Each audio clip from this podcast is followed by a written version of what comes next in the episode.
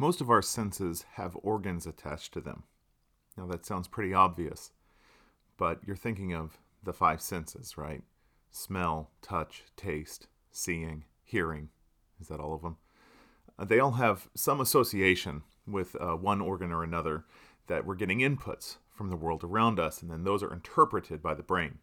Now, there's a lot that goes into all of this, and I'm simplifying it just to use those words, but let's move forward. Not all of our senses are directly tied to organs. We have many more senses, and I want to talk about one of them right now our sense of time. Now, uh, for example, our sense of time is most likely triangulated through many of our different senses through our vision, through our uh, sense of, of feeling w- within our own body, like our hunger. A lot of our senses of, of how much time has passed has to do with uh, what we feel at the time. Okay, so for example, you might feel like you can tell me exactly when an hour has passed or exactly when five minutes has passed. For the most part, if you're really paying attention, that could be true. But what you're doing is constantly comparing that time against things that have happened and your now sort of hardwired notion of how much stuff happens within a certain amount of time. But we also know that the perception of time can be quite flexible. Any kid who's been really excited on Christmas Eve and uh, tried to go to sleep because knowing that there's, you know, presents and fun in the morning knows that time stretches out before you like an endless horizon. Uh, the first time that I really learned the length of a minute was when I was running for the first time. When I was age 25, and I decided to do the Couch to 5K program, and you start out by walking for a minute. I'm sorry, walking for four minutes and then running for one minute, and doing that cycle over and over again. Looking at my stopwatch while I was running and realizing that, oh my god, I had 30 more seconds to run was absolutely painful to me. So, when you really pay attention, you do have a sense of how much time has passed. And if I sit here to myself and hum the album Revolver by the Beatles to myself, I could tell you about when 45 minutes has passed. But that's an interesting aspect here because, see, music takes place in time. Music is hearing something in time. As a matter of fact, music tends to stamp out time, it tends to go with the time, to be well timed, and having a sense of rhythm with what kind of time is passing. So that's one sort of way, again, that we can perceive time, is rhythmically. Stories can take place in time. You can sit down and I can sit and tell you a story but what's amazing is I can make these big cognitive leaps in the stories, where the characters go to sleep and wake up, where the characters age 10 years, where the characters spend all night lying awake in bed and it feels drudgerous because they're waiting for Christmas the next day, but that part of the story only lasts about four seconds. There's any amount of flexibility within telling a story that doesn't quite happen in listening to music. The amount of time you spend making a painting does not translate to the time it takes to look at a painting. The amount of time it takes to write a story does not translate to the amount of time that it takes to read that story. Now, this sounds really boring to you right now. What I'm trying to show you is that our perception of time is molded through lots of different senses. And if you are to go into a pitch dark cave, if you're stranded in a cave underground where there is no light, there is no night and day cycle, you will lose track of time very quickly. We know this because this has happened. Uh, there have been researchers who have um, studied this phenomenon themselves, and there have been people who have been stranded in caverns, and uh, they've come out saying, Well, I think about three days has passed, and they feel like they kept really close t- track of how much time has passed, but in actuality, it had been something more like 10 days. And scientists who have isolated themselves in these uh, caverns for research purposes have found that their sense of circadian rhythm of when they should be awake and when they should go to sleep completely gets discombobulated by a lack of light. So we do have a sense of time, but it is advised by many other things.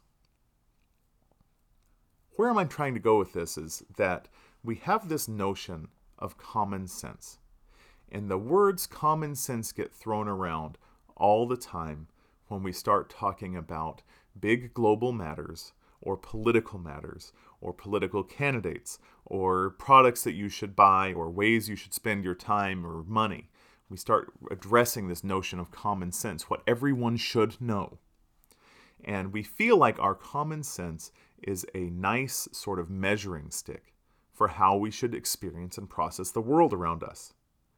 Now, for the most parts, we are all very confident in what we believe we know. We all feel quite comfortable because what we know has gotten us to wherever we are, and we tend to be somewhat uh, content with the way things we are, at least accepting of the way things are. And we feel like what we know has managed to get us there. But in many cases, how we've gotten there has actually advised what it is we know.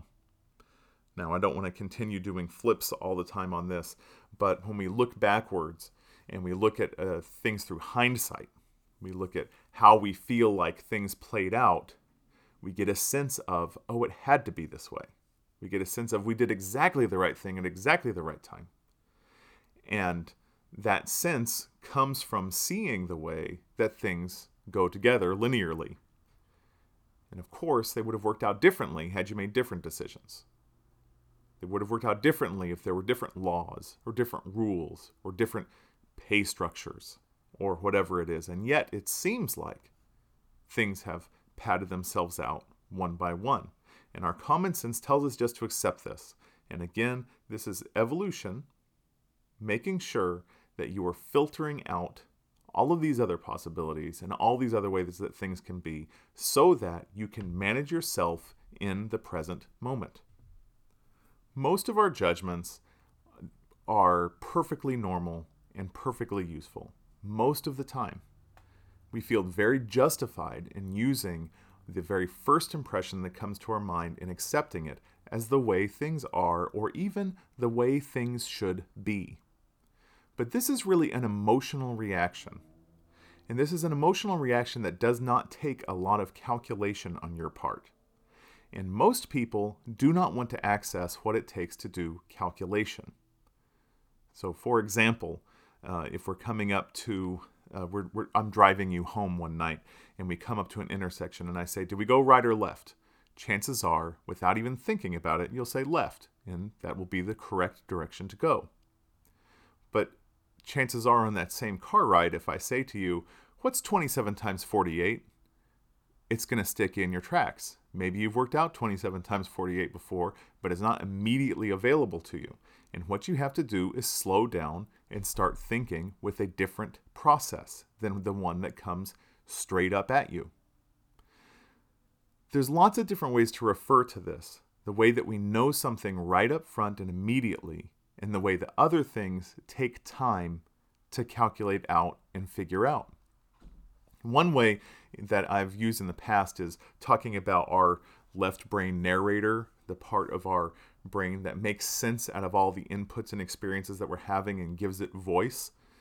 And uh, then the slower part is the, the right brain experiencer or thinker that is taking all of this stuff in and uh, essentially spinning it um, from raw materials into something useful. And then that something useful is processed into what we see as our sort of daily experience from the left brain narrator. Now, that's a big mouthful. So we're going to go with a little bit more of what cognitive scientists go with, which is system one and system two. System one is that immediate self that exists on the surface, that immediate self that responds to inputs, that's using your senses and that's using your voice. It's a little sort of radar system inside your brain that you think of as you most of the time. It is the you that holds within it, among other things, this notion of common sense you have a much more powerful part of you that is System 2. System 2 is this very intelligent part of your brain that can do mathematics, that can figure things out, that can uh, uh, untwist um, a ball of Christmas lights after it's been in storage all summer long. This is the part of you that has to slow down and anchor itself and deal with things. This part of you is not brought out all the time because it uses more energy and because your evolution has come to rely on System 1 very, very much. Now, System 1 is amazing. You can teach it all sorts of things. You learn how to walk through System 2, but then System 2 teaches System 1 so that you don't have to think while you're walking. It just does. Something a little bit more recent to your memory might be learning how to drive. When you are first learning how to drive, it is mentally exhausting. You are paying attention to everything around you in ways that you never thought you had to before. You are seeing things you've never seen before. You are conscious of directions and ways you've never have been before. You are conscious of personal space in a way you never have been before, of acceleration, of movement, of um, all sorts of systems that are brand new. And it's a little bit overwhelming, though exciting. And that excitement can uh, wire uh, your brain in a way to sort of mask a lot of the, the sort of confusion or danger that you might be feeling for some people. For other people, that just creates anxiety. Depends on how you're made, I guess. So then eventually your neocortex is able to hardwire driving into system one. You do it enough, you become familiar enough with it, and it becomes something that is somewhat involuntary. You can just drive the way you can just walk. You're not thinking about it. You're driving, you're thinking about something else, as a matter of fact, and before you know it, you're all the way to work. You're parking in your parking spot and you're going, Whoa, I hardly remember getting out of bed this morning, much less driving here. How did I do that? I'm glad I didn't get in an accident because you spaced out and you let System 1 just take over and you didn't have to think about it. Now, that's not the, the safest way to behave behind the wheel, but it happens. So, if somebody is really good at chess, you learn chess through System 2. But if you're around it all the time, you practice and practice and you come to know it very well, then you're able to use System 1 for most chess. So if you see a stranger playing chess, you're able to instantly see what moves they should make or instantly see how many moves it's going to take for their opponent to get them in check. And it doesn't actually take any thinking, it's instantaneous. And this isn't because your System 2 is so boss and amazing, it's because your System 1 has acclimated to the uh, chess and to a certain depth. That you don't have to think about it, you just react. We've all had this experience with different things that we know. I used to play instruments a lot, and I used to play in an orchestra, and what used to really weird me out is we'd be playing a piece that I knew really, really well. We'd be performing it in front of an audience, and somewhere in the middle, I would realize that I wasn't even looking at the music anymore. And I would start thinking to myself, whoa, how am I doing this? How am I not, am I not screwing up? And I'd be watching myself sort of perform in a way that made me sort of uh, self conscious that I was going to somehow um, mismanage this because I started imagining how many things are going on at once that I'm processing. How am I not hitting the wrong notes? How am I not playing at the wrong time? How are we all in synchronicity? And I just have to let it go. So you can become sort of aware of the way that you're hardwiring yourself for different things. But our hardwire for common sense is a mostly uh, practical but it becomes a fallacy when we start thinking outside of ourselves and our immediate experience. You can see this happen daily in the social world. You can see when somebody comes forward and says, Hey, you know what? Roger at work has been harassing me and I need to bring this up. That all these other people at work say, Hey, wait a minute. I haven't seen Roger harass you. Clearly, I would have been aware of something like this. You would have brought this up to me. This would be an issue before with Roger. And what they're doing is ignoring the subject- subjective experiences of others and looking at their own subjective experience as if it is some sort of universal. Now, this works with things like at work when you say, Man, don't you hate it when uh, there's no parking and then you got to go over to the second lot and then you're walking all the way in and you get here and you're a few minutes late and everybody's like oh yeah totally that happens to me all the time. Because there are so many universal experiences that happen to a group of people they can start to mistake their own subjective experience for being universal with each other's. And then when the subjective experience happens the experience that takes some sort of um, uh, tone of secrecy of, of individuality that someone has worked to hide and that someone else has been embarrassed by or, or whatever, then all of a sudden, that your common sense reaction is to give the benefit of the doubt of the, to the person being accused because you've never seen this happen. Now, yes, I'm talking here uh, about the, the Me Too movement and how easy it is to try and discount what somebody is saying because it seems so foreign to you and, and, and so unknown to you, and you think that they must be doing something wrong, the person who's doing the accusing. So, as you take this to broader and broader systems, the more unreliable your own common sense is. However, the more your common sense can be exploited by others. Let's take an example like uh, something somewhat controversial like gun control. I use gun control because I used to be someone who was very anti gun control.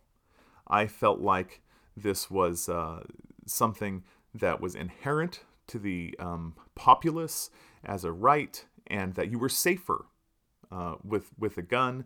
And I believed in this this same sort of um, common sense notion that if you have a good guy with a gun around, you're safer than if you are uh, restricting access to guns. However, as much as that feels like something true, it does not play out statistically. Yes, we've all heard of stories about good guys with guns, and it's always quite wonderful and exciting. And it speaks to a part of us that is very well acclimated to the notions of heroism and bravery and self reliance. And those are good notions. Those are exciting notions. Those are inspirational notions. But they are the exceptions to what usually happens.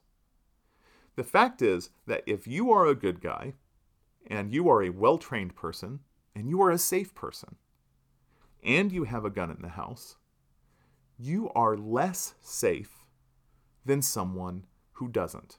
Whether or not they're a good guy, whether or not they're well trained, whether or not they're safe. Statistically speaking, when we start talking about large numbers of things happening at once, you are much less safe the instant that there is a gun around than when there isn't. Quite simply, you don't get shot by a gun that isn't there.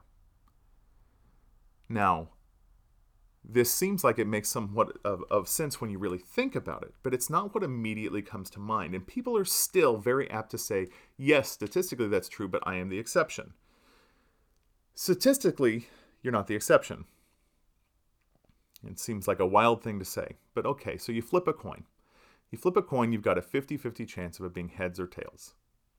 If you flip 100 coins, each one of those coin flips has a 50 50 chance, which means that you have just the same amount of chance of getting 100 heads as you do getting some random amount of heads and tails. You have the same chance. However, once you apply some notion of order to what these heads and tails are, like coin number one is heads, coin number two is tails, coin number three is tails, coin number four is heads, whatever, that particular outcome, where each coin has a uh, value of head or tail within a certain order, that is just as unlikely as getting everything heads, identically.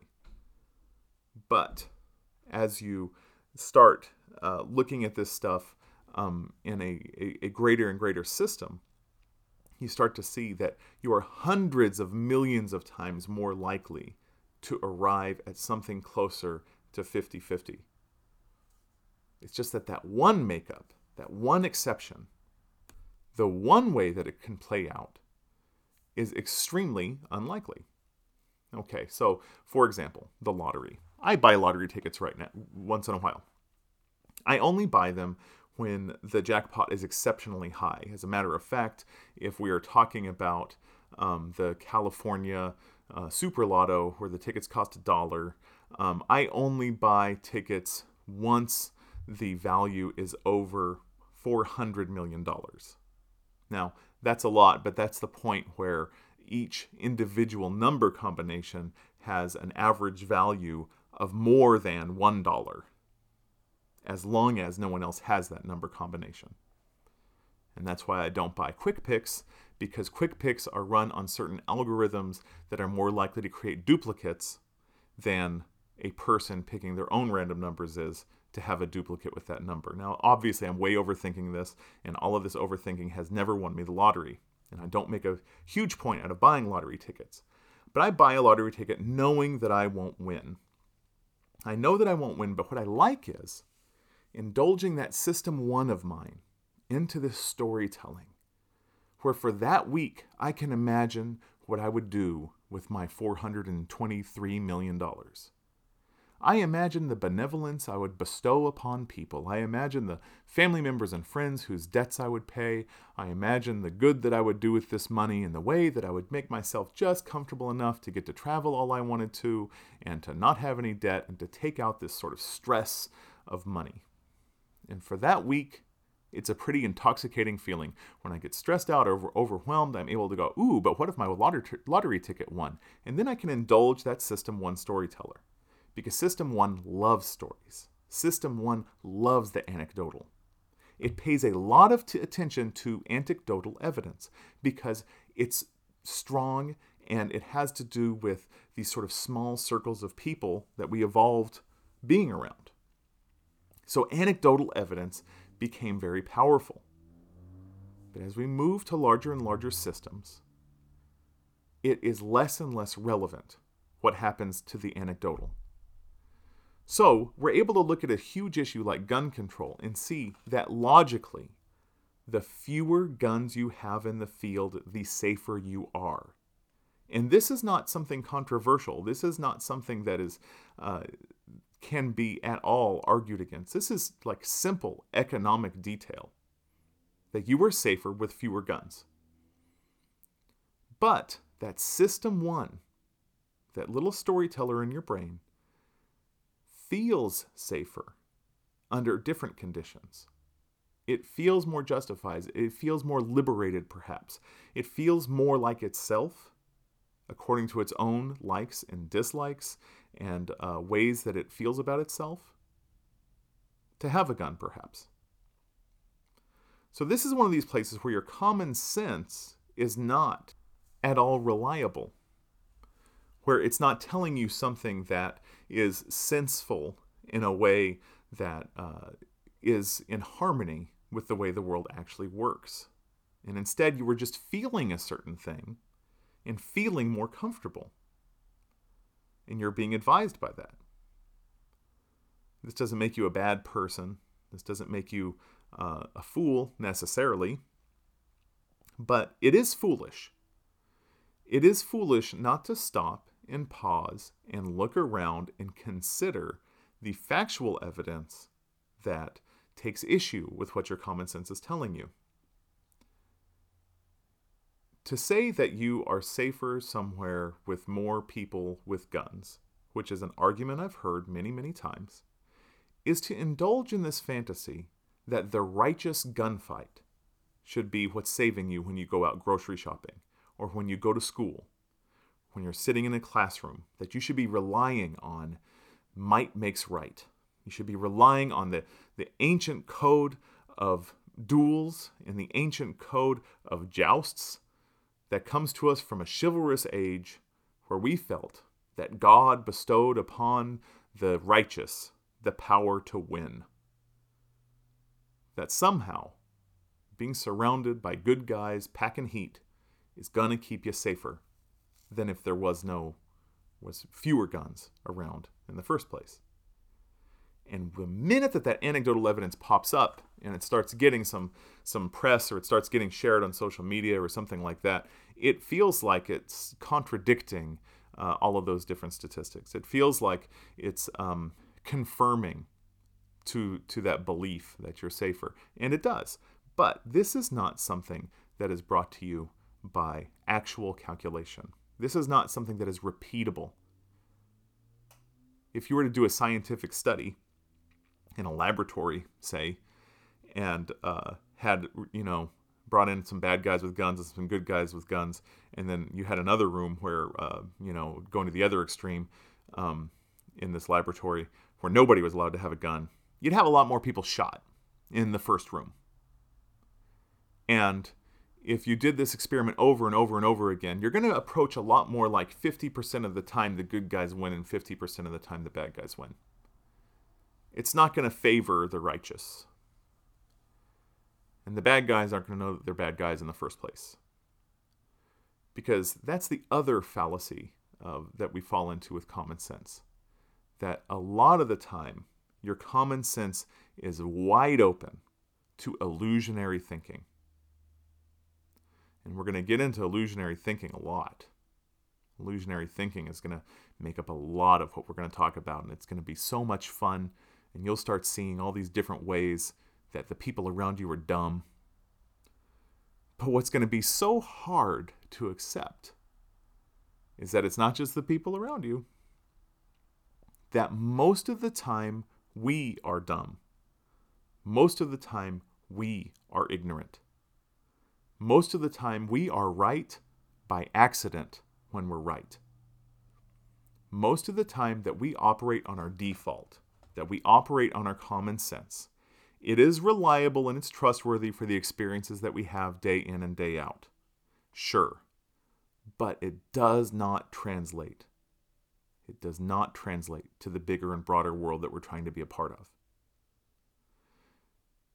So we have to examine what this illusionary thinking is. We have to examine the holes in our own knowledge. We have to examine our propensity to take the easy, comfortable way out most of the time. In my experience, it is not that people are wrong because they are evil. It is not that people are wrong because they have embraced some ideology that has misguided them. It is not that people need to be taught critical thinking because they're too stupid from a, a actual intelligence standpoint. It's simply that they have not made a habit of accessing these tools when faced with tough decisions. It is simply the experience of people falling into what is simplest and easiest at the time over and over again, which works if you're going to the store and picking up bread. But it does not work if you're sitting down and you're going to organize some rhetoric to argue for the uh, most powerful um, work of literature that was published this last year. It does not work if you're going to sit down and organize some rhetoric about uh, what healthcare system our nation should be going with. It does not work to take the easy way out when you're going to talk about um, big, deep matters that affect the people around you. Your system one that you most closely identify with is hell bent on comfort and normalcy and does not want to grow and change. But your system two is powerful. And it must retrain system one to slow down at the important points, to recognize the important points to slow down, and to teach system one a new way of thinking. This is what I call building a higher sense of reason. And this is why we study critical reasoning so closely and so purposefully that you do not rely on what your first instinct is when it comes to the important stuff. You have to recognize that most of the time you're wrong, and that if you're right, it's by accident, and that there is much more that you don't know than that you do, and that in order to know anything, really, you have to access that deeper part of your brain that does not like to come out for exercise. But eventually, you can prime your thinking to do that uh, resource diving right away and to stop making those sort of like simple errors in judgment, simple errors in thinking. They're going to get you to waste a lot of money on lottery tickets, for example. There's this sort of rule of thumb that it takes 10,000 hours of practice in order for you to master something. I don't think that that's really true. Uh, 10,000 hours is a lot of hours of anything, and, and for some people it may come more naturally than for others. But that's kind of what we're looking at here is we're looking at a way of organizing our mind so that you're able to stop that first impulsive answer, that first impulsive reaction. And you're able to then step back and consult the broader world of information to access, analyze, and use information around you in wise and effective ways so that you can become somebody who is more reliable and more effective and thinks a little bit more clearly than the people around you. This is a really tall order. This is a really hard thing to do because what it's doing is taking advantage of the uh, stronger tools that evolution has given you In trying to snuff out some of the shorthand, um, easygoing way that evolution wants you to sort of live your daily life. But that's what, what learning is about taking that step to evolve yourself instead of letting it happen by accident.